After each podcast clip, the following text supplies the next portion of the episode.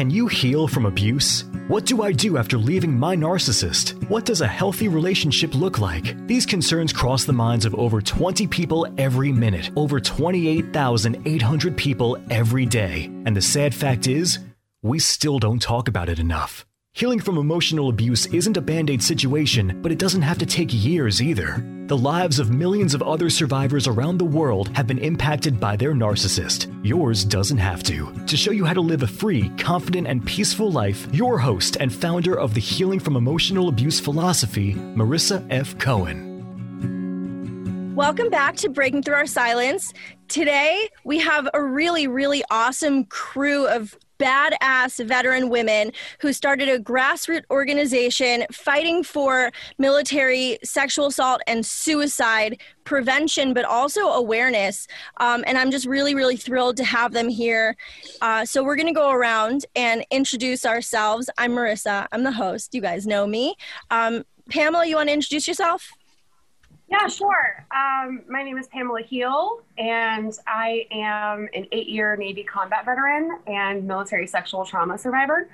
Um, when I, I got out of the military because I got to a point after being assaulted um, so many times, I, I, just realized for me, the military wasn't safe. And um, when I got out, um, I kind of like ran away from my problems for a long time. I had a great career working as a cosmetology educator. Um, and, you know, then I got triggered by um, a student actually stalked me and it triggered the hell out of me because nobody believed me. And that triggered me just just reminding me, you know, reminding me exactly of what I went through in the military and I realized I can't escape this. And uh, I quit my job and I spent all of my money on drugs. And um, went through a couple of suicide attempts and you know really really um, went to the depths of my own pain. And when i started to pull myself out of it go to therapy um, get help i part of my healing process began to talk about my story and talk about what had happened to me and not just not just the actual trauma but dealing with it for the rest of my life what that's like and why we need to make changes. Um, and you know that that advocacy eventually led me to this group of uh, other veteran women who um, got together uh, because we you know just got we're fed up. We're tired of these stories. We're tired of hearing about vanessa guillen and elder um, and, and, all of all of our other brothers and sisters who have experienced sexual violence um, or sexual harassment in the military. It's just like enough is enough. I'm tired of people dying so, yeah, that's who I am. Nice to meet you. Thank you for having us. Of course. Thank you for sharing. Okay, uh, Lucy, do you mind introducing yourself? Hi, I'm uh, Lucy Del Gaudio, um, U.S. Army veteran, um, sexual assault survivor. Um, got involved uh, in this fight by a, a mutual uh, women veteran that is in the space as well. And uh, it's been a ride, um, but a very, at times, very uh, with highs and, and times very low. Like right now, I feel like I'm in a low um, period. Um, it, has been it's been a crazy ride. I, I think for me, um, what's been really triggering is a um, my Latino commu- community is being really affected. Um, my Black and Brown community is being really affected. You know, I, I at first tried to stay away from the Vanessa Guillen case because it was very triggering for me. But then a friend called me and uh, told me that he can't stop watching the news and not thinking, like seeing her image, and it reminded him of me. And that really just, you know, kind of made me take this deep dive. Um, but I am, uh, I'm very honored to be amongst this group of women that I've been surrounded with because they have truly become sisters um, and and pillars for me um, because at times I'm I feel alone um, because a lot of my community here, like a lot of my friends, they don't understand what actually I went through, and they can't talk the language like we talk the language when we're in a room together. It's it's a fuel that um, sometimes we need but it's also the support that we constantly need. And I think right now we have to be way more supportive than combative against each other because you know how it is when you're working in the women's space that sometimes it's like a combat zone um, within ourselves but right now we really have to stand strong because of the time it's just like it's like not stopping it's like we can't hit stop or pause um, and you know that's it so that's me Thank you for sharing. And I'm really happy that you found a collective group of people who not only share what, you know, you went through, but also share the mentality of this needs to be a supportive environment and not a combative environment. I think that that's so important for people. So thank you. Um, Sherry, do you mind introducing yourself? I am probably the, well, not probably, I am the one non veteran in the group um, but I am also a survivor of sexual assault, uh, sexual harassment, retaliation. I was a SARC for the United States Marine Corps. Um, I worked for the behavioral health branch at headquarters Marine Corps when I was sexually harassed the first time. I was told by my superiors not to report it that not only would uh, my career be impacted, but my husband's career, who is a Marine Corps officer, uh, his career would be potentially ruined, is was the gist of the conversation. I was told not to ring that bell. Um, when I I received a promotion and then went to uh, the SAPR world, the Sexual Assault Prevention Response world, um, where I was a SARC and I stood up a, a new billet in the Marine Corps where I oversaw a very geographically distant command. Um, I had over 5,000 Marines plus families. Um, let's see, over 600 locations. Um, so it was it was a challenge. So every one of the Marines and sailors um, that walked through the door um, to any one of the the SARCs that worked in my command or the SAPR victim advocates. Um, I I was responsible for that for that Marine. Um, my commanding general and I worked very well together. Um, a couple of them and I worked very well together. Uh, but I'm here because of what I went through.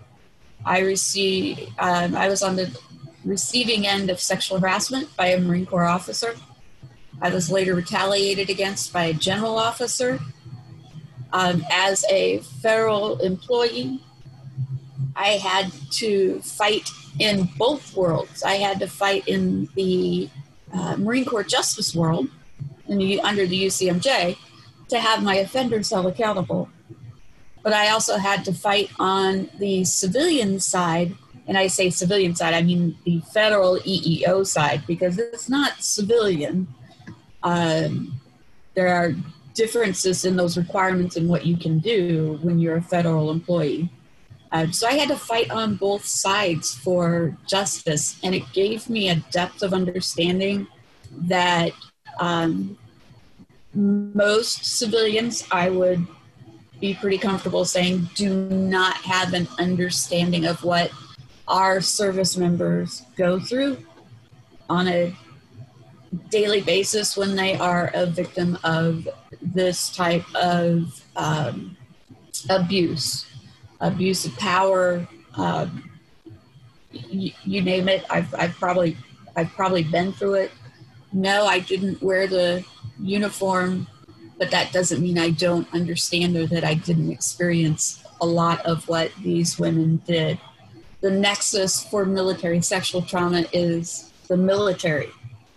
Um, and that's, you know, that's what I'm here to to do is to share awareness and build awareness because there are a lot of um, marginalized voices out there still to this day that have never spoken up about their trauma. And to be honest, we haven't really thought of them up until this point uh, or acknowledged that they are a part of this journey for justice that we are all on, I think, collectively. This group of ladies has um, this group has just has taken me in and i appreciate that. We talk about being lonely. We are we are survivors. We are incredibly strong but even we have days like today where we are um we're struggling. I i think i told you before about um, the nightmares that i had last night. Ptsd sucks when it's military sexual trauma related when it's any type of trauma related. And we do feel alone. And I think that coming together, our voices um, are louder, and whatever we say may not resonate with one person, but collectively, I think our voices will will continue to be heard more and more as we get louder and louder, and really just fucking louder. That's it. I completely agree. You know, when you might not affect everybody, but you if you affect one person and you teach one person that they're not alone, I think that that's the most important. And if everyone is speaking up, then everyone is going to be heard and relatable. Thank you so much for being here, Sherry. Uh, Lindsay, would you mind introducing yourself? Yeah, totally. Um, hi, Lindsay Church here, uh, Executive Director and co-founder of Minority Veterans of America. Um, I served in the Navy from 2008 to 2012. I'm very, very, very queer and served in a Don't Tell. Um, I um, am also the third generation military. My mom served in the Navy. My grandfather served in the Navy, and some other folks served in the Air Force. We don't talk about that. Um, but I experienced sexual harassment when I was in the service. I was not sexually assaulted. Um, I barely put my sexual harassment together um, as a as a veteran. That um, the system of don't ask, don't tell, and the discriminatory practices that made it impossible for us to share what we were going through um, made it really easy for people to harass and assault uh, LGBTQ service members. Um, I have been working in this space for, um, I think, seven years. Started with student veterans, now work with minority veterans. Um, see a lot of folks in our work um, that are military sexual trauma survivors. Um, many of the most atrocious stories you'll ever hear are members of MVA. I'm really grateful and proud to be leading this community and, and serving survivors of uh, so many things and uh, got involved in this work uh, through mutual uh, a mutual colleague um, that I think many of us are connected to. Um, that you know, I, when Vanessa Guillen was um, her body was discovered, she you know called a group of us together and said, I, I don't know what we're going to do and I don't know how we're going to do it, but I know that we can't stop. Like we have to, we have to do something. Um, this epidemic of sexual assault and harassment and violence um, is too much. It's too much for our community to continue to stand by and continue to let people serve, or not let people, we don't let anybody serve, but to continue to endorse the military as a place that we belong and a place that can keep us safe, and it's not. Um, and so, you know, what we're trying to accomplish is systemic change. We we can't. I mean, even in the speeches that many of us, you know, started with that said Vanessa Guillen, you know, like we want, we want no more Vanessa Guillens. Well, guess what? There's more. There's already been more Vanessa Guillen since Vanessa Guillen was murdered, and Vanessa Guillen was only murdered five months ago.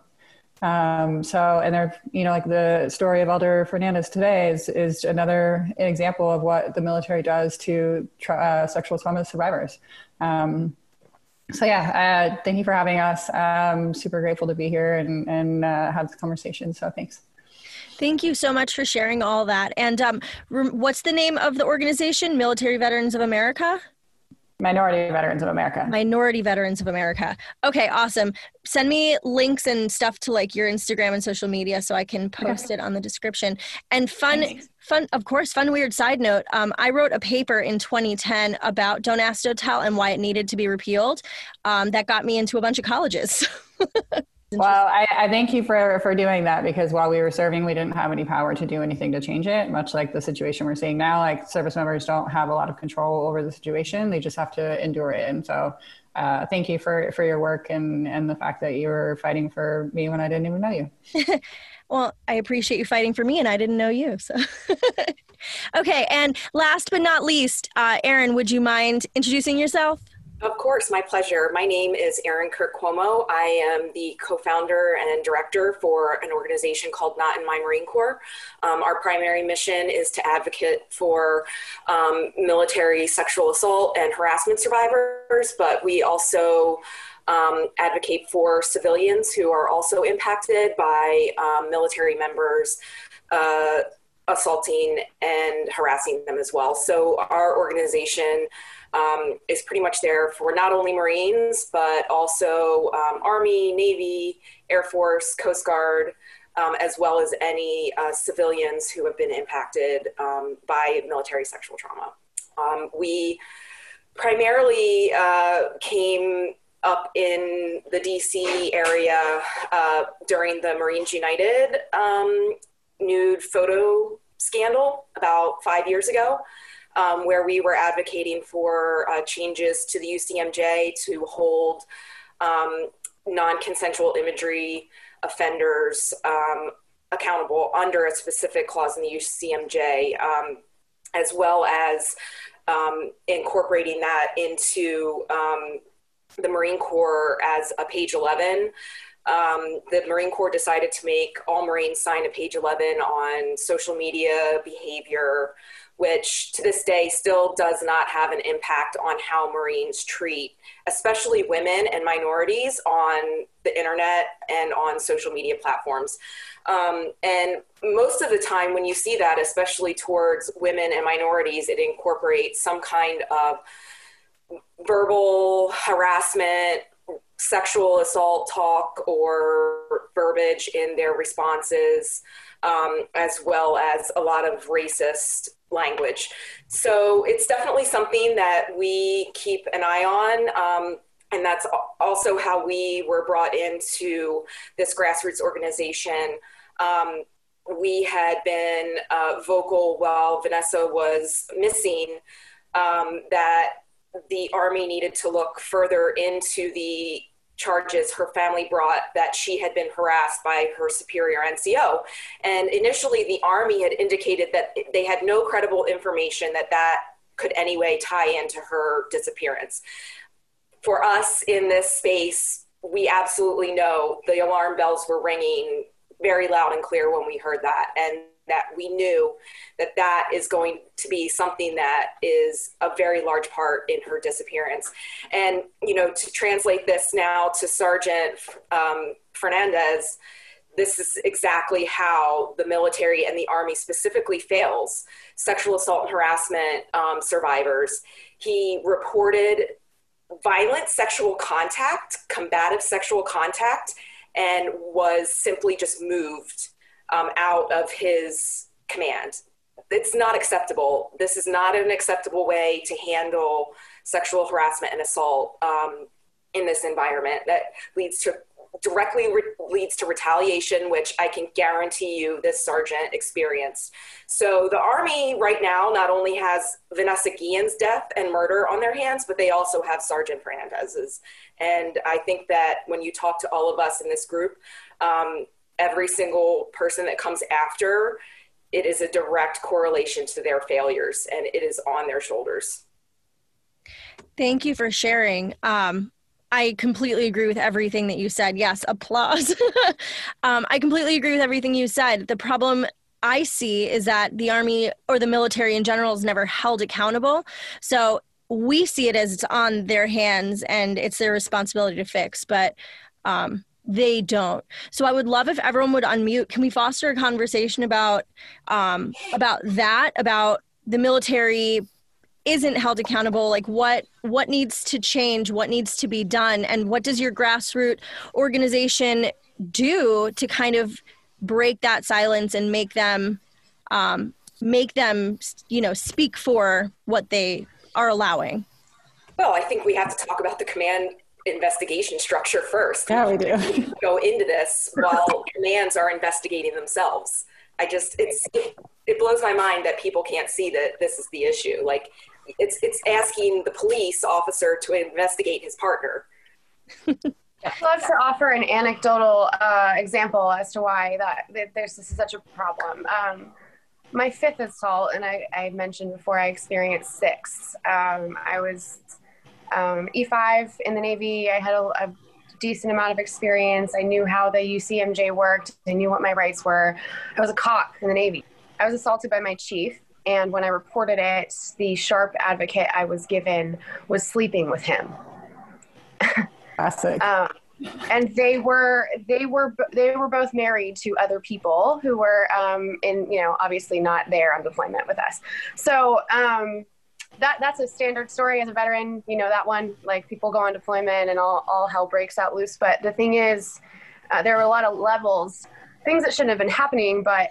Um, they were both chiefs. The, the woman who was my advocate was a chief, and um, they you know had the whole chief's mess which is a this is a navy tradition but anyone who's e7 or above they kind of are in their own little fraternity um, of leadership and of friendship and they really protect each other. And so um, immediately the entire chief's mess as we call it started uh, harassing me started making my work harder. I was um, in charge of um, the, the berthing spaces and they had a surprise inspection of, of our berthing and tore it apart and told everyone that it was my fault because the place wasn't clean which is it just doesn't make any sense. But it was just like uh, the idea was to just trash my name as much as possible and also you know silence the story which is exactly what happened i got real real tired of fighting for myself and i just got really quiet and decided to get out um, but you know, I didn't get any justice there at all. In fact, I got so much retaliation um, that it, it silenced me. And that chief was a, you know, he was able to retire,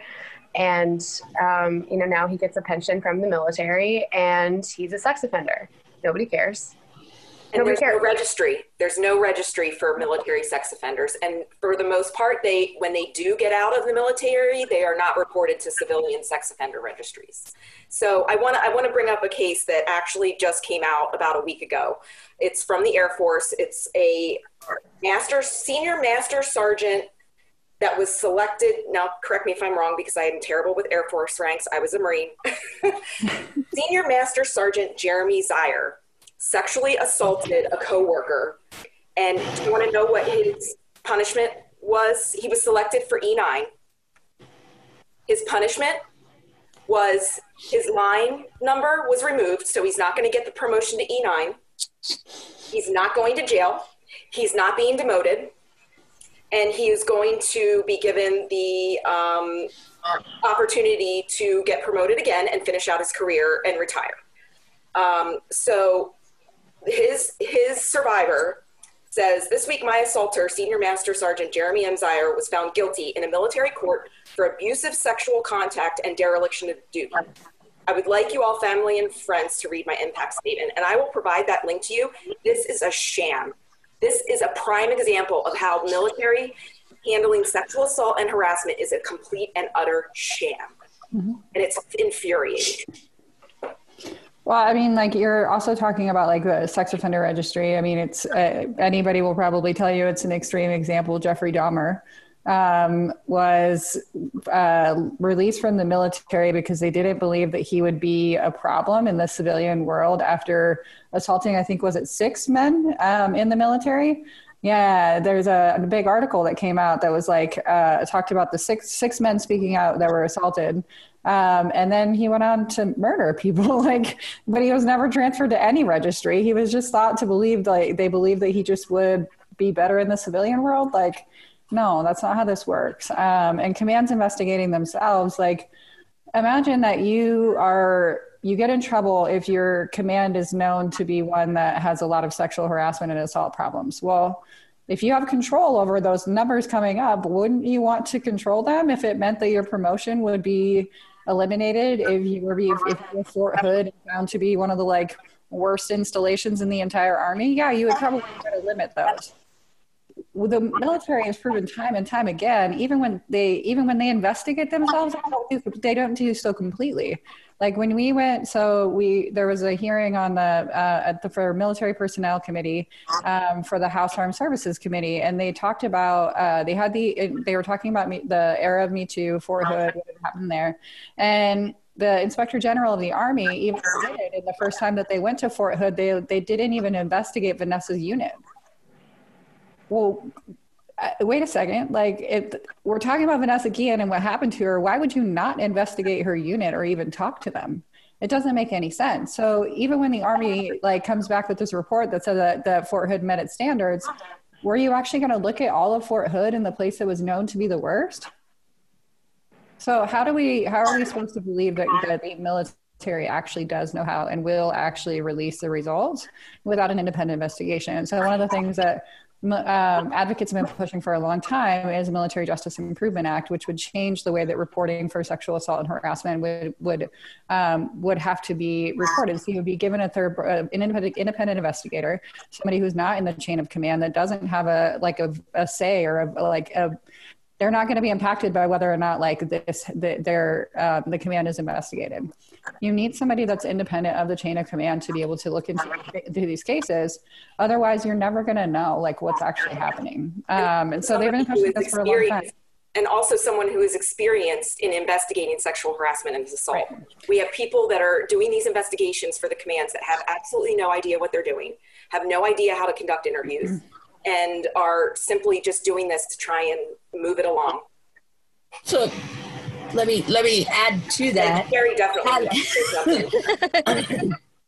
um, having gone through four four separate investigations to finally get to the point where I am now, uh, the the first investigation was part of an IG conversation that was held and the IG inspector asked me, "Well, you know, you aren't on the fifth deck of the Marsh Building for the, with the Marine Corps at headquarters anymore. What do you have to bring to this discussion that would be of value?" Uh, uh, okay, so all the people who said, "Hey, you need to speak to this person who has an experience." When you're investigating a persistent toxic environment, this is how you're going to start out that conversation. The second investigation, I was asked to go meet with a uh, a colonel in a building on uh, Marine Corps Base Quantico that I was not familiar with. This colonel, who I did not know, I was not allowed to bring anybody with me either. Uh, this colonel, whom I did not know, took me into the the bowels of a building, walking me with him to talk about my sexual harassment and the retaliation through a building that I was not familiar with into a, a dark room alone with this man. Again, probably not the best way, but he is the one who got tasked to do the investigation. The third investigation, third, that I was a part of was for uh, another re- set of retaliation that I experienced by yet another supervisor. Um, and this one, I got assigned a captain who, in the GS and, and NAF, you're supposed to have uh, equivalent or higher do the investigation. Um, I outranked him by two grades, technically. He came and had a conversation, but he brought an HR person with him who then later, who, this is supposed to be a confidential conversation, right? This individual then, uh, the HR rep, took that information back to the HR office and discussed it. Also discussed it with agency counsel, who what she was not cleared to discuss any of this information with. Then I had to go nuclear and go to the press in order to get an investigation. Uh, ironically, that worked. I was able to eventually get um, the uh, Commandant of the Marine Corps to open up, uh, agree to open up a, an investigation on uh, my sexual harassment on the offender. And I can tell you, the difference in that investigation was night and day. The individual that they brought in was a trained attorney. This was an individual who worked for the Department of Justice, was a Marine Corps officer as a reservist. And the quality of that conversation was like night and day. It was truly an investigation. And it started out as such. I mean, this, first of all, this individual came to me in my building because he acknowledge my safety concerns.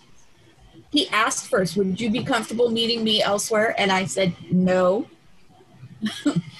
I am only comfortable, you know, right now um, in certain spaces. And he said, Not a problem. I will come to you.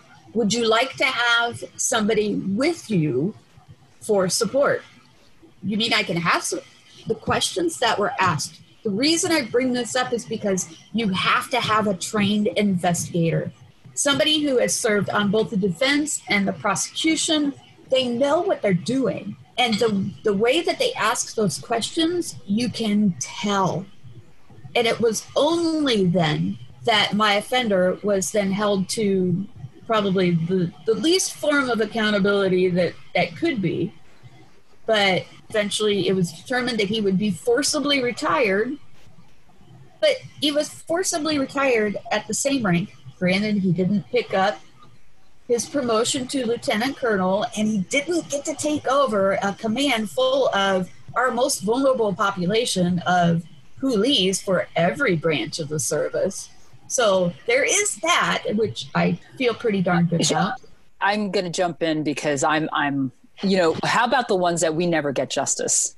My chain of command didn't give a didn't give a fucking rat's ass. I went to them. I was 48 hours after my assault. I went to them. I told every single person in my chain command and all they did was question me and i was the bad guy i was the reason that i got assaulted so i did everything to get assaulted and i was ruining a man's career Yep. That's and that's and that's where I get infuriated because again, you know, I hear your story, Sherry. I hear how you went through all these different steps, and then you finally got a, someone in your chain of command that actually felt compassion for you. But you know what? There's plenty of us that they don't give a fuck what happens to us because all they're all they're in tuned is that you are trying to ruin someone's goddamn career, and I I'm to the point that we have to have that structure. We have to have that outside command. We have to have that safe place where we could say, "I got ass- assaulted." Well, Lucy, we're going to start investigating everything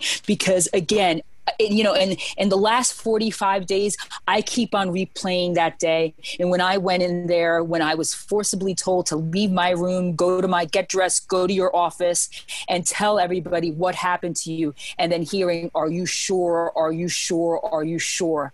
And that pisses me the goddamn off. And I can just imagine what this, what Elder, what Vanessa, and Vanessa didn't tell anybody, but yet I told someone, Elder told someone, we told people, and nobody goddamn protected us. I nobody gave a fucking shit. And that's what's, I'm tired of that. I'm tired of that. Like, nobody gives a rat's ass. And I'm sorry that I'm getting so like fired up and so like, you know, belligerent and so like, you know, but I'm just tired of hearing that chain of commands are doing their own investigating. Someone needs to investigate that chain of command.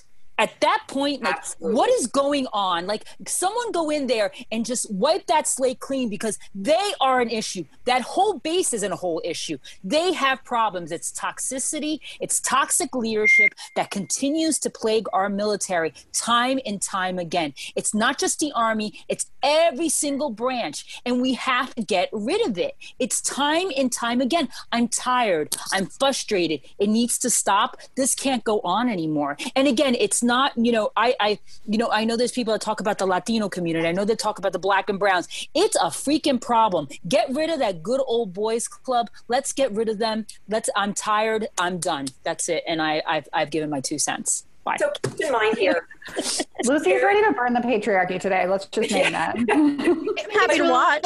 remember that when you are in uniform, you're you are um, you're told right away when you join, and you're told every day after that you are, you know, the, the property of the federal government. Your rights are, you don't really have them, and um, so when you're trying to advocate for yourself, it's nearly impossible to do that if you don't, you know, it's terrifying to say, um, my chief assaulted me or my um, my my sergeant is harassing me. You're telling on your boss to your boss. You got to remember that you know commanding officers and people in power they don't want reports saying that anyone in their command has been sexually harassed or, or assaulted. That's not a good look for them. So they're going to do everything in their power to silence people, be, not because and it's it's unfortunate, but that's just you know there's a conflict of interest there because you've got you've got someone who's just been victimized who is you're just terrified to to talk about it anyway right? You've got someone that's been victimized and then they they want to get justice. If they have the guts to do it which is a whole other it's terrifying because again they own you. So you're telling the system that hurt you that owns you that they hurt you just think about that real quick. Like there's, you know, the system is not set up to encourage you to advocate for yourself in any kind of way. You don't have First Amendment rights. You can't speak to the media. You can't. You, well, you, you can't leave either. You can't. Yeah. You can't go home. Like there's no quitting your. There's no no quitting your job and just walking away. Like not that like that's an easy thing to do, but like two weeks notice. Like I gotta go. Like this is a really toxic work environment. Here I go. It's like oh shit. Well, my option is a felony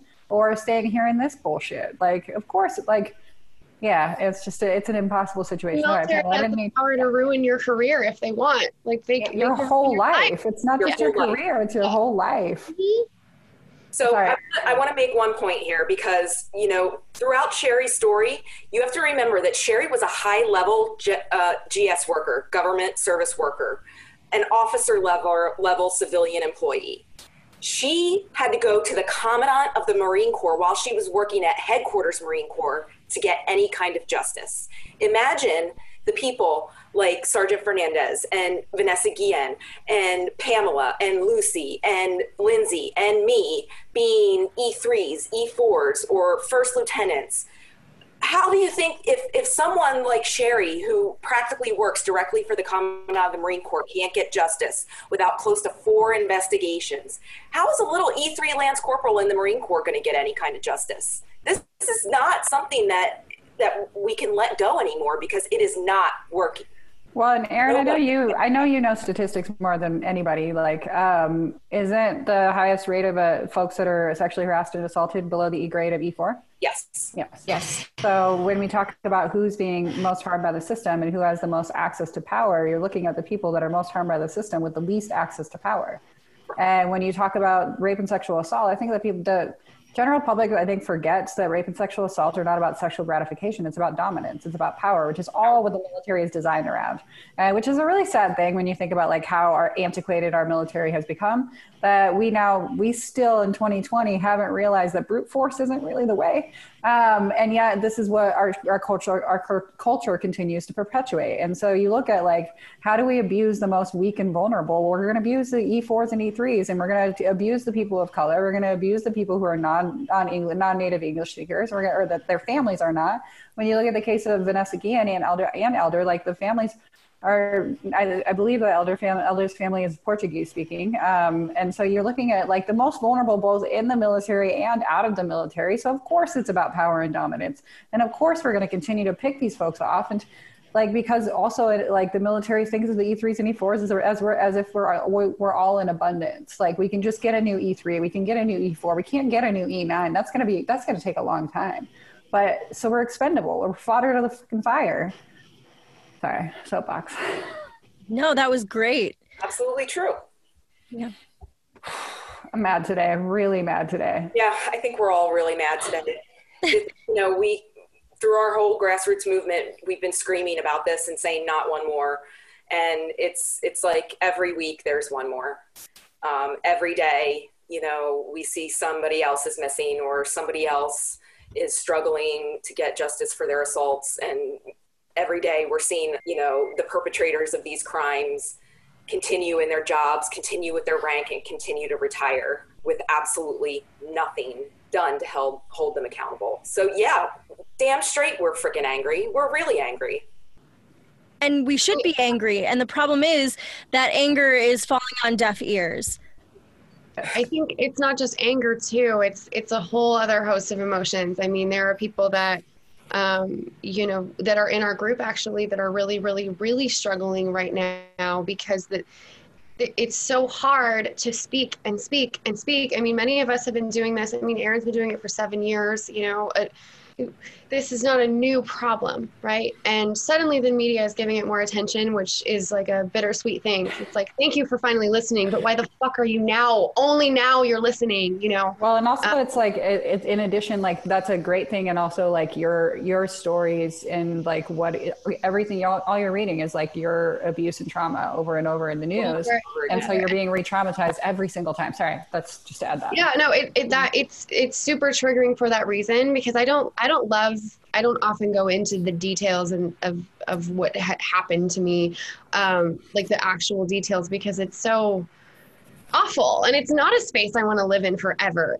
And at the same time, it's also true that these things have to be discussed over and over and over again until change happens. And so, because of that reason, um, all of us, I think, are really hurting if we're going to be t- truly honest, because um, wh- you know whether or not you can manage your triggers well it depends on the day and the circumstances that that day brings you. But while you're dealing with that i mean we really all truly do as a group really embrace each other. And so when you see one of your one of your people really really hurting that's really challenging too because all you want to do is do better for your community. That's why we're doing this. It's not because it's super fun to talk about being raped because it's not.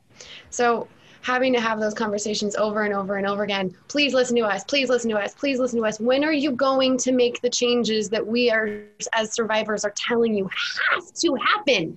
It's it's not a negotiable thing. Like it, these things have to happen so that people stop getting sexually assaulted, so people stop killing themselves or killing each other.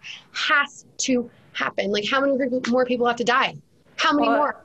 And the thing too is like what the what i what i would argue is like one of the most harmful things about what happens when the media takes hold is that it's all about only it only ever we only ever get to share stories. We don't get to share solutions. We don't get to say like this is the story which is a really important part of this but the more important part to sharing these stories is the solutions that come with it. Like why the fuck are you like asking me to like cut my wrists open and show you that I bleed red? And you won't even listen to me about what I want to, what I want to do. You know, like, and so you see this perpetuation of harm in that, like, it's sensationalized and it's all about, like, you know, what can I, what kind of, you know, what's the most traumatic thing that you can pull out of your, like, weapon of arsenal, like, tools. And you're like, actually, like, the best thing that I can give you is the solution forward you know like you need to be willing to both hear the stories and get one get in the fight and two implement the solutions if you're in a position of power. Instead of just sitting here and, writing i mean like writing stories is super important. Now we need to write the stories about what what we want and how we're going to change it what we're going to do about it and what the american public is willing to do and sacrifice in order to make these changes happen. So the media has done great about like getting the story started now it's not about the story it's about the solution and how we're going to put pressure on the people that can implement these solutions to make these changes so that we can stop fucking working so hard for nothing Yep, I call it trauma porn. Off again. Trauma porn, yeah. I call yeah. it trauma porn because I cannot tell you how many times I get media inquiries um, asking me to find active duty survivors that are willing to tell their story. What? Do you know, do you know how dangerous? Awful and dangerous that is. Like i, I can't I, I sometimes you know I, I, I am a public affairs person at heart so i do try to explain the consequences of mst uh, military sexual trauma ptsd related to mst and also what you can do to a survivor if you bring them out and put them on television without them having number one, gotten through their trauma to a point where they are healthy enough to do this. Second, that they have a support network because I guarantee you every single person that comes on and does this is immediately going to go and be triggered afterwards. Yep. Or during. And terrified probably it's going to happen to them. Yeah. And retaliated against when they're done. Correct. And so, I mean, there's a, yeah, keep going. Sorry. No, it's just, it's, it's really frustrating that we can't get past, as Lindsay said. Yes, all of these stories are important to show the pervasive nature of harassment and assault in the military, but we have to push through this. We have to push to what kind of legislation can we push? What kind of legislation do we need? Who's going to support us in this in the House and the Senate? Who is going to be there, you know, on those flagstones in front of the Capitol building with us saying this has to stop?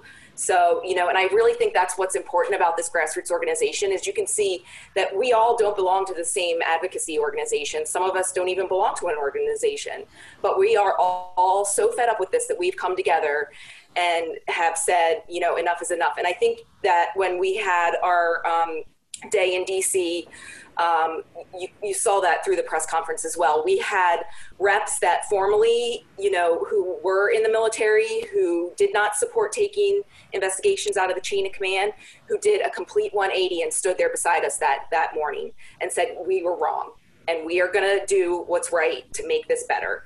So, you know, this this is a bipartisan issue. This is not a partisan t- talking point. Mm. Military sexual assault and the trauma and PTSD that results in that, including the murders and the um, suicides, is a problem that every single party Republican, Democrat, Libertarian, Green Party I don't care who you are this is something that everybody needs to be invested in. But this is also a huge educational factor right now. We have to educate people of what actually takes place in the military, what actually takes place culturally, um, figuratively, when it comes to being in the inside pocket of the military, but also once you get outside and, and the in the veteran organization scape and what takes place. Mm-hmm. Because people need to realize that not every single veteran organization is there for the veteran. So not every per not every person that says they're helping a veteran is actually helping a veteran. And some people are in there for the wrong reasons. Like right now, I'm reading my phone right now. Someone sent me something that totally infuriated me. So now Lucy is back on her soapbox because I'm on fire right now. So I'm tired of people that say they're actually doing something structurally and not doing something structurally. You know what I mean? I don't have time for you to say that you're helping me when all you want is that highlight. I'm tired of that bullshit. You know what I mean? If you're going to do the job, you better do it right. And I want to see a freaking result. Okay. And in the Latino space, we tend to be like, oh, you put doctor in front of the name, you're going to respect the person if it's a doctor. And if you put Esquire in the back of the name, you're going to respect them because they have Esquire in the back of the name. You got to stop that philosophy. You got to see who's actually proven their point and have done their due diligence and is really helping people. And again, the mindset of military sexual trauma is completely different. You know, all of us have different ways of, of how we're feeling and how we treat um, what's going on. So, again, education is key so you know the legislative side of how things are taking place, of how it factors into the person, the human being. Because some of these questions, like like media ask, and some of the questions just just in the general public ask, it's like, dude, like don't ask me that question. Do you realize what you just asked a survivor? And that is really something that needs like the public needs to be educated on what actually takes place how the culture works and how we could stop it. Because our biggest allies are the public that are reading these new york times articles that are reading that are watching nbc and abc news. They are the ally that we need and get them up to speed and maybe we can make a difference. I think it's um, important to note that the policies and procedures that they've got in place, they simply don't work. When you have to report your sexual assault, your sexual harassment to someone um, within your chain of command, that doesn't that doesn't work. And the reason that I mention every not every step because clearly there's a lot more to it, but the steps that I went through, the steps that I had to take, even to get to what little bit of um, accountability. I'm not going to call it justice anymore because it was accountability that should have happened, but we have to force them to get to that point. We have these, we have the UCMJ, we have these laws and these policies and procedures in place, but they simply they don't follow them. And every single time that they can find a loophole to benefit the offender, they're going to do it. They don't ever use any loopholes to benefit the victim, ever. I've not heard one victim step forward and say, well, you know, they kind of skirted through this for me. No, it's always for the offender. And I think that we need to, by removing, by forcing accountability, they ask how we want to fix this shit. Accountability start holding people accountable, remove the commanders from the investigatory, investigatory process, you know, we have these laws in place. Let's let's use them. Let's add the sex offender registry. Let's make sure that our victims are taken care of, that they receive the support services that they need. Discretion is another thing. The use of discretion. So it drives me bonkers to think about that an investigation can happen, but then the senior person can say, well, I'm going to use my discretion and we're just going to give you a little slap on the wrist, even though you should have been charged under the UCMJ for under any number of articles, but they still they use that discretion. That discretion is the good old boys club at work right there because what they're doing is they're protecting the retirement and the, the pay for that airman, sailor, marine, Aaron was mentioning before, um, you know, the the E8 gentleman, if we want to call him that. I like to say gen- gentleman, ironically, um, when we're talking about gentlemen like this, um, who, you know, he was he was kept in and he just didn't get promoted and that kind of thing. I think an important point that's been made previously in spaces that we've shared together is you know, if you do drugs in the military and you're caught, they have a zero tolerance policy. You are out of there. It doesn't matter who you are. It doesn't matter if you're if you pop for anything, you're out. Um, it's bonkers, absolutely just wild, insane to me that we do not have that same policy for sex offenders because that's what we're talking about here. We are talking about people who are enabled to be sex offenders um, continuously because if you do it once it's not the only time, okay? So you're repeatedly doing this as a leader in the military and, and getting paid with taxpayer money for the rest of your life if you retire and you're a sex offender and nobody cares. Uh, as long as you're not doing drugs, that's the message that we're sending to people in the military. Every time that someone gets off from being in any kind of trouble for this, it's like, well, at least you're not doing drugs. Like, you, well, you should stop that, but it's fine. It's interesting that you say that because, like, you know, like the zero tolerance policy became a big deal when I was in, in the service, like 2008, 2012. The Navy's like right spirit program, or like right spirit, right time, you know, like whatever it is.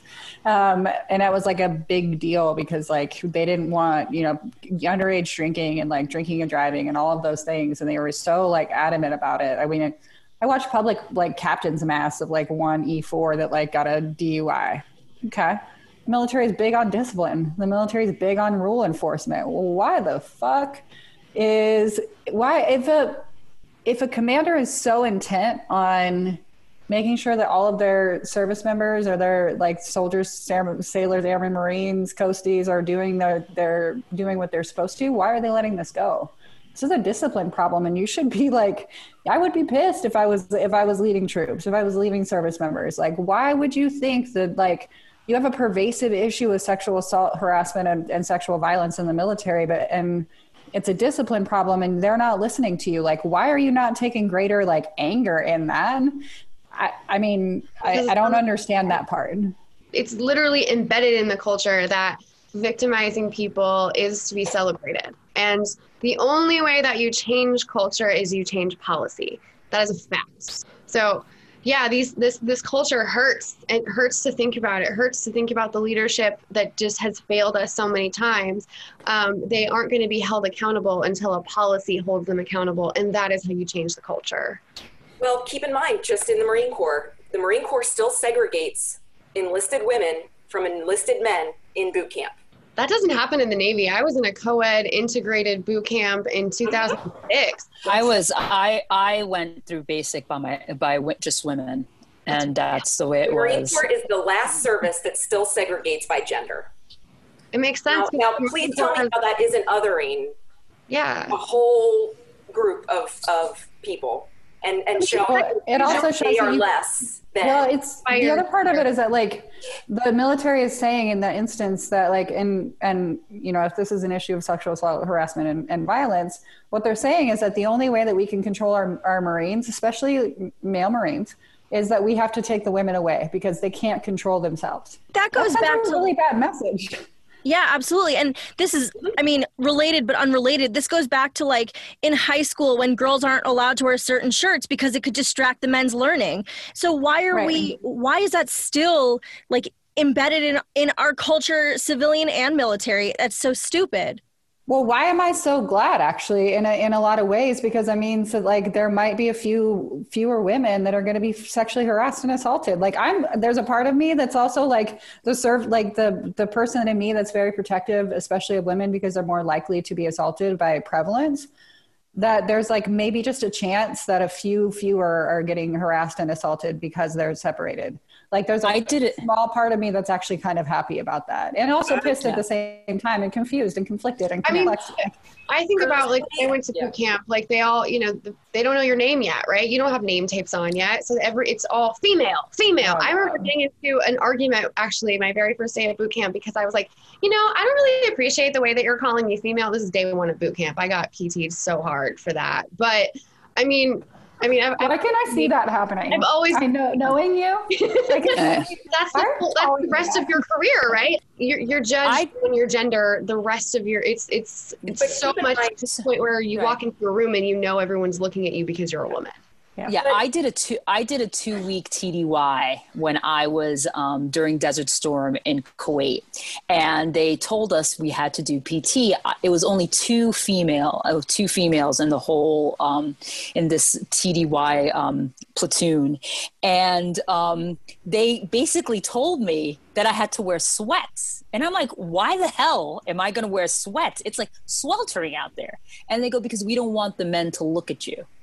And I'm like, uh, okay, so um, Yeah. I have to sweat off my, you know, my my tits for this, you know, because they you don't want them to look at me a certain way, and that totally pissed me off. So I went out there anyway, and I put on my shorts, my gray shorts, my gray army shirt, and I went out there and I, you know, and I wasn't going to let them stop tell me to pair, wear a pair of sweats. And I go, look, I'm sorry if you guys want to look at me this way because you can't control yourself. That's your issue. That's not my issue because I'm standing here in the same heat that you're standing, and I'm not going to be here in a pair of sweats, whether you like this or not.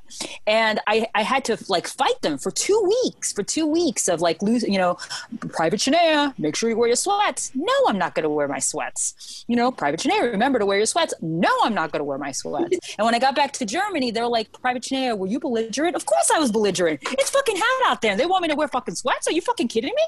Like, no, I don't have time for this bullshit. You know what I mean? So that's the thing. Like, I, I'm, I'm sorry that I'm, you know, I'm Latina and I'm somewhat sexual. Like, I, I can't. That, that's that's the way I was made. I can't make that change. But I can tell people, like, don't look at me that way because I am your sister. I, I'm your sister in arms, and you're supposed to respect me. It's a brotherhood. It's a sisterhood. You're supposed to respect me, regardless of what I look like.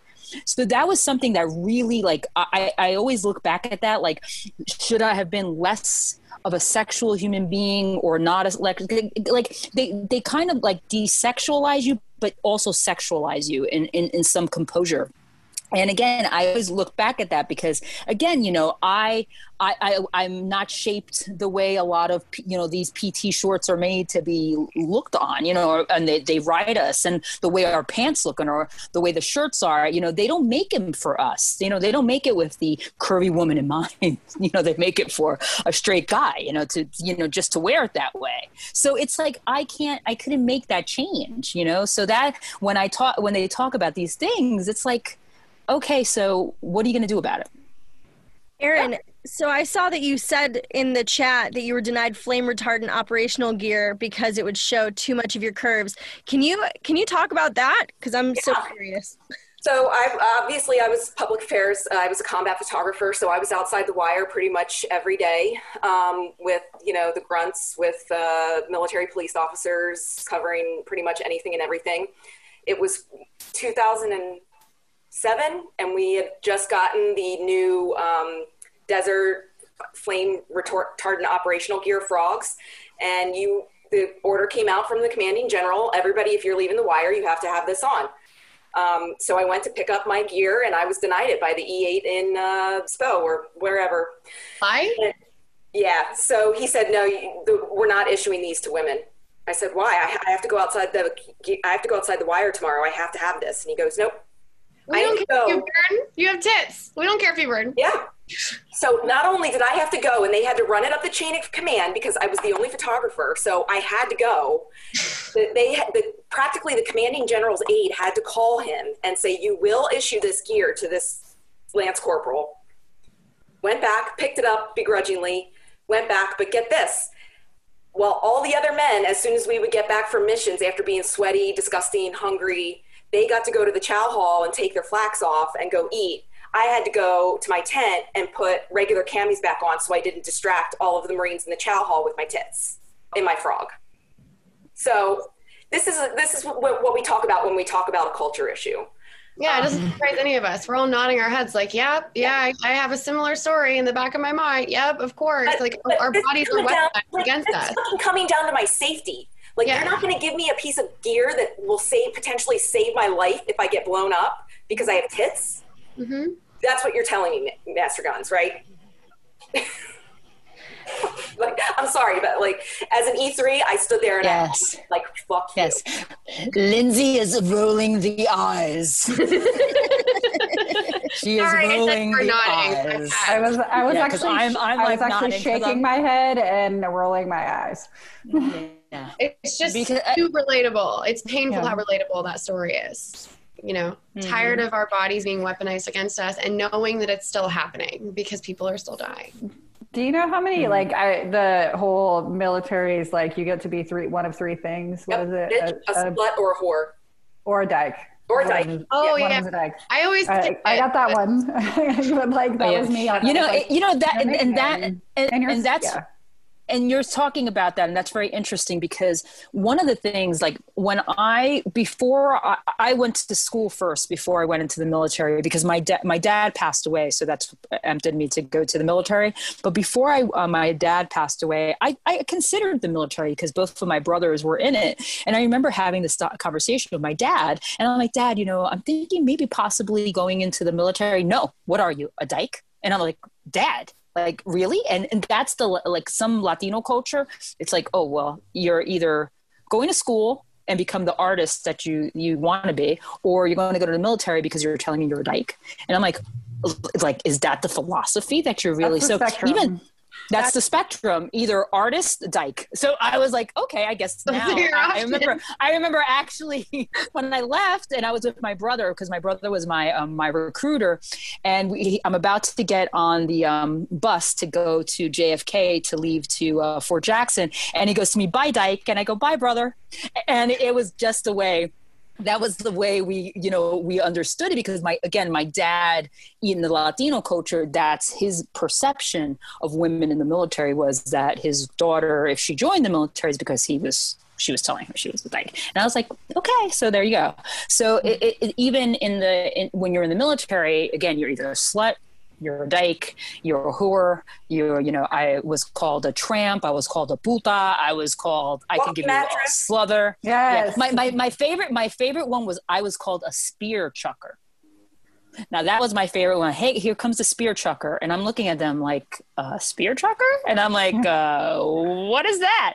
They're like, aren't you sort of sort of Indian? I'm like, are you serious? Wow. So so I was like, so I was the spear chucker. So yeah, I throw spears. So um, that was that was basically it. So I, I was called one. everything. I Marines was call women everything too. Wookiees. I think my favorite one was I mean when I was I was married for a long t- most of the time I was in the service and my married name was Von Friesen. And I was such a bitch and so um, you know people started calling me Von Frozen because I was so cold. And I was so happy that men that I worked with found me to be cold and frozen because that's what I wanted them to I mean I still had to deal with their bullshit but like yeah fuck you you know I you it does it hard you you have to pick a lane like are you going to be a hardened frozen um, I will fucking ruin you in your sleep if you ever cross me type of chick or are you going to be someone who is an apologist and enabler of that culture um, which a lot of women actually do choose that because it's easier for them um, pick me. Pick me. Yeah, it's it's easier for it's easier to support to support a misogynistic culture that has operated for you know a long time. It's it's easier to do that because in some ways i think it, it probably feels safer for them even though they're still um, you know hurting themselves in their own way. That's uh, yeah you have to pick a lane. You do. So i was Von Frozen it's like they think that being part of the boys club protects them from the boys club but really it's just kind of planting you in the middle of that culture and as soon as you speak out against it that's when it comes and bites you in the ass. Right? Absolutely. For those that that unfortunately take that take that route and then become a victim themselves because somebody didn't you know didn't take no for no then they very quickly learn once you're on the outside of that boys club what the process and, and what the pain is really really like for these very strong women who go through this. So what kind of I know that we we covered a little bit about like what needs to be changed, but do you guys as the grassroots organization who have all had your actual life um, altered by these situations, do you have any recommendations or ideas for solutions? Yeah, I think what we've been talking about over the last hour, I mean, is a good start. Uh, you know, remove commands from the investigations, develop a military sexual predator registry, um, ask Congress to add sexual harassment to the Title 10. Um, you know, all of these things are, are things that we all at the grassroots organization support. Um, not to mention, there needs to be a huge review of all these cases of women who have and men who have turned up dead that are listed as suicides because I'm not, it's not passing my radar here. So, you know, when we talk about these things, you know, MJIA, um, these are things that should have been done years ago that haven't.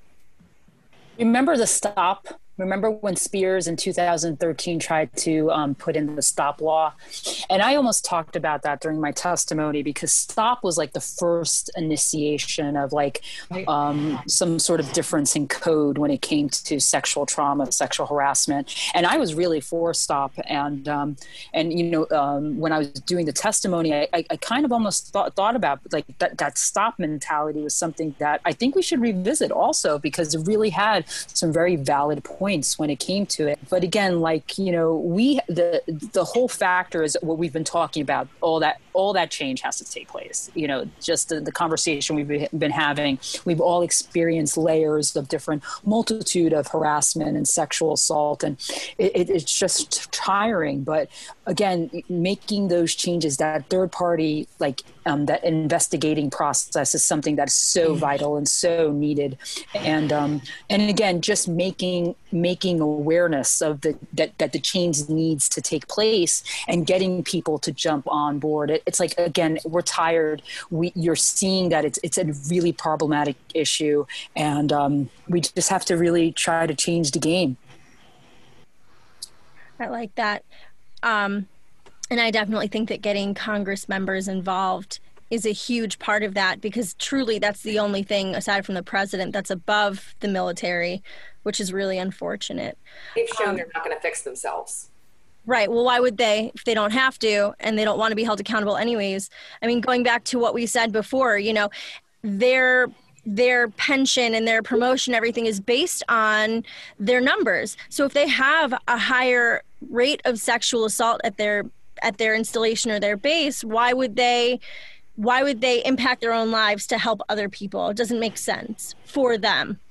For me and for us, it all it makes sense because you want to, you know, make the change and make the military safe for everyone, but I guess from where they're sitting it doesn't look like that.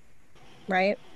The lens definitely needs to be cleaned yeah. in, in, the sense from the from the civilian eye that they have to see like again we we watched a lens during the me too movement. There was a different lens. And now you have to wipe off those glasses and look at the lens from the military end of what actually takes place. Because remember women we we we we raise our right hand and we go in there and we protect to serve and nobody's protecting us and we again if you, we are protecting you then you know what as a civilian you have your due diligence to learn how you could change the culture for the people that are protecting you. And um, to me, that's a big, um, I always say, again, I think sometimes our biggest allies are within ourselves, but the outside nature, the civilian party, they really need to know how they could also help us as well. I think the biggest thing the, the the best thing about this summer, the, on, the only positive is that we do get to people are listening.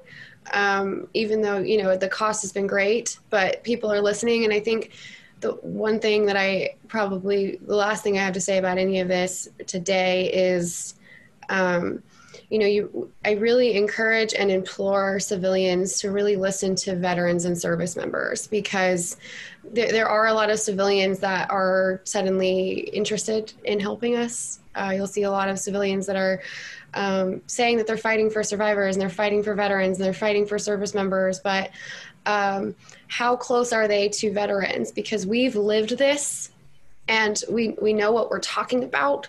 Uh, we, we know what this world is like um, and, and Sherry, I don't, I don't mean you. You've survived something within the military. That's a separate conversation. I'm talking about folks that call themselves advocates and maybe they aren't. Um, right.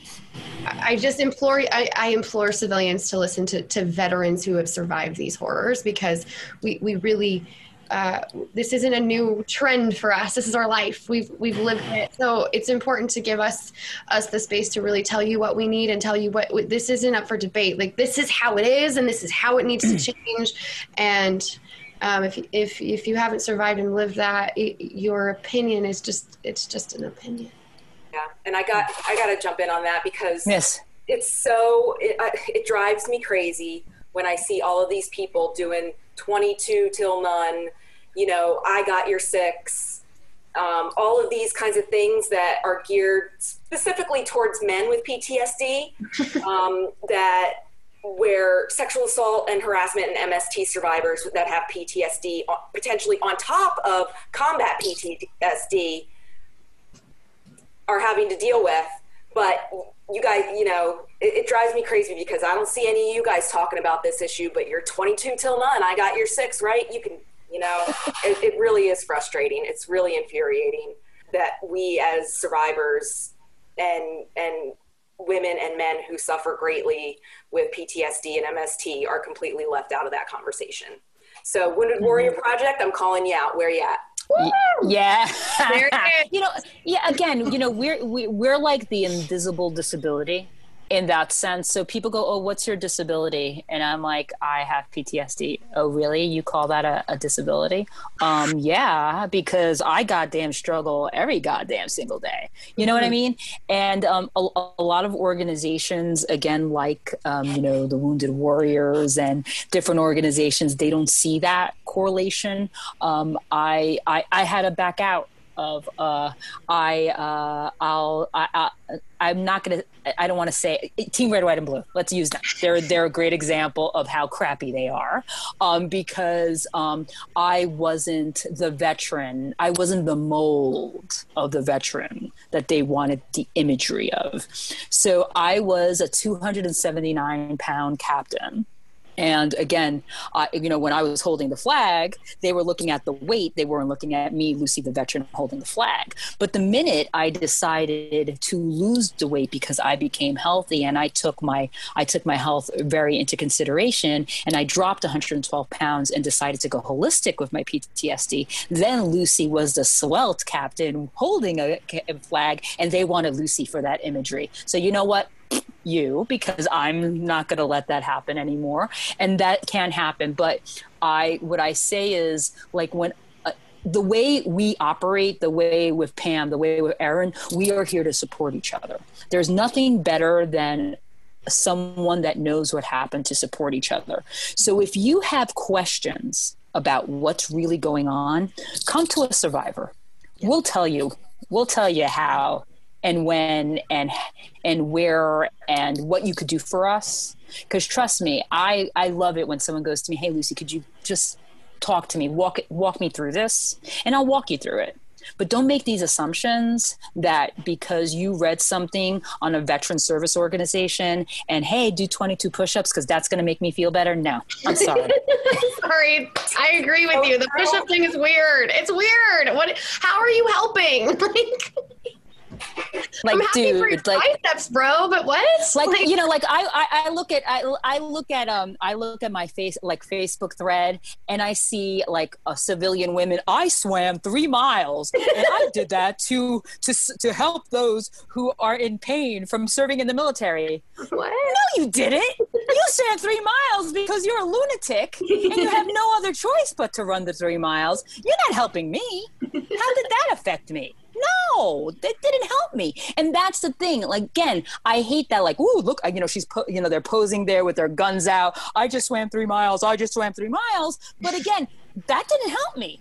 That didn't do anything for me. Again, I I, I feel I'm not feeling your pain because I didn't run the three mile. I didn't swim the three miles for you. You know, I do my runs, I hashtag things. That's my self gratification. But I'm not going to tell others, hey, run three miles with me because it's going to make you feel better. No, half the people that are in my pack, they don't like. If I took Pam for a three mile run, she'll probably pass out in mile one. You know what I mean? Hey, so you go. Hey, but I'm just saying. I'm just saying. But that's I again, resent how are- right you are.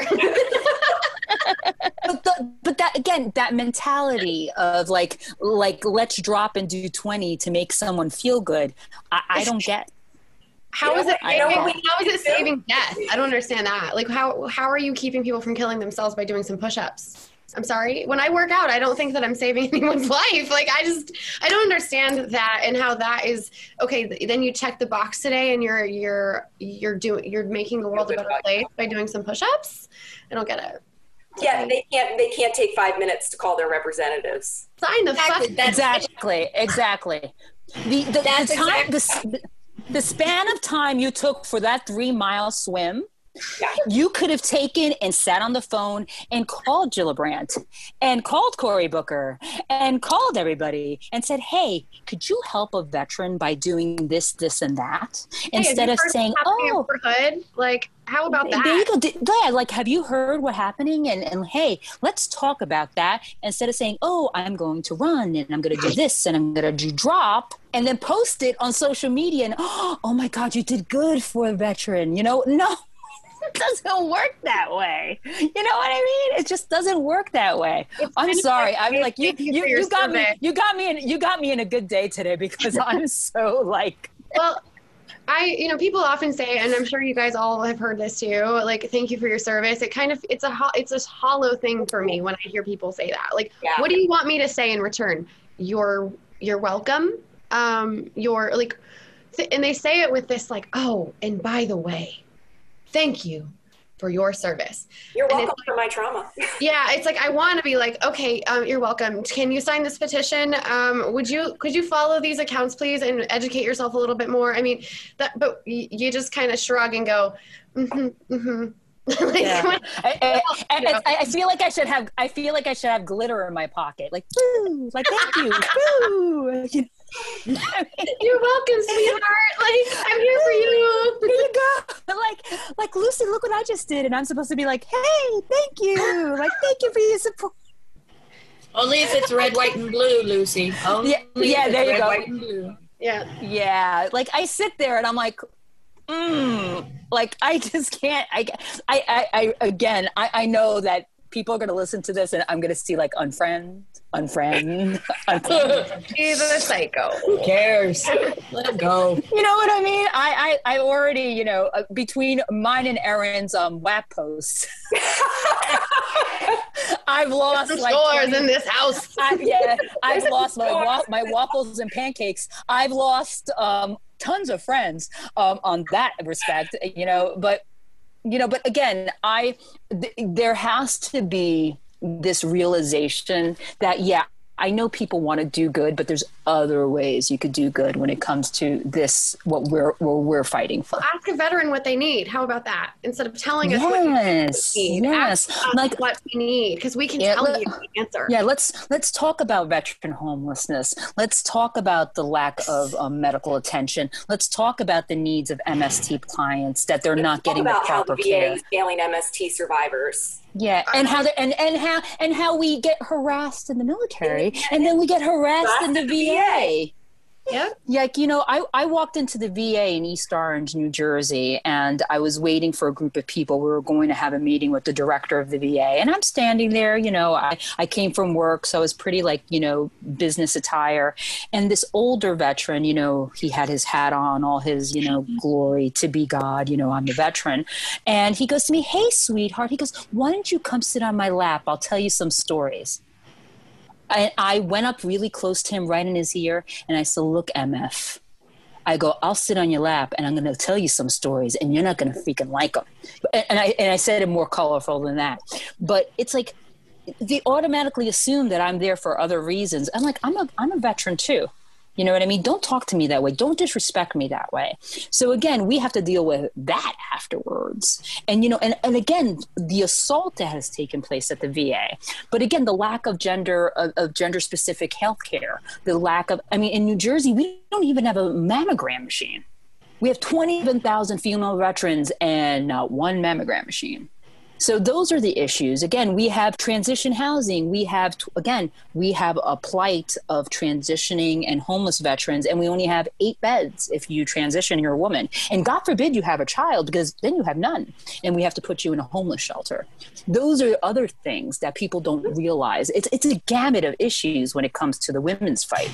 And They again, it all talk about male suicide numbers, but look at the female, the women's suicide numbers per capita are even larger than what the males They're- are suffering. they're, So they're higher. And, wanna talk and, about and my veteran defi- suicides. And make no mistake about it, everyone that we work with has had to face challenges like that. This isn't like a faceless issue. I've been homeless. I've tried to kill myself twice. I've had to be I've had to go into treatment and I've had to go into the VA to get my care and I've had I've had dick pics airdropped to my phone at the VA. I had a guy, another veteran tell me he would fuck the sadness right off of my face, okay?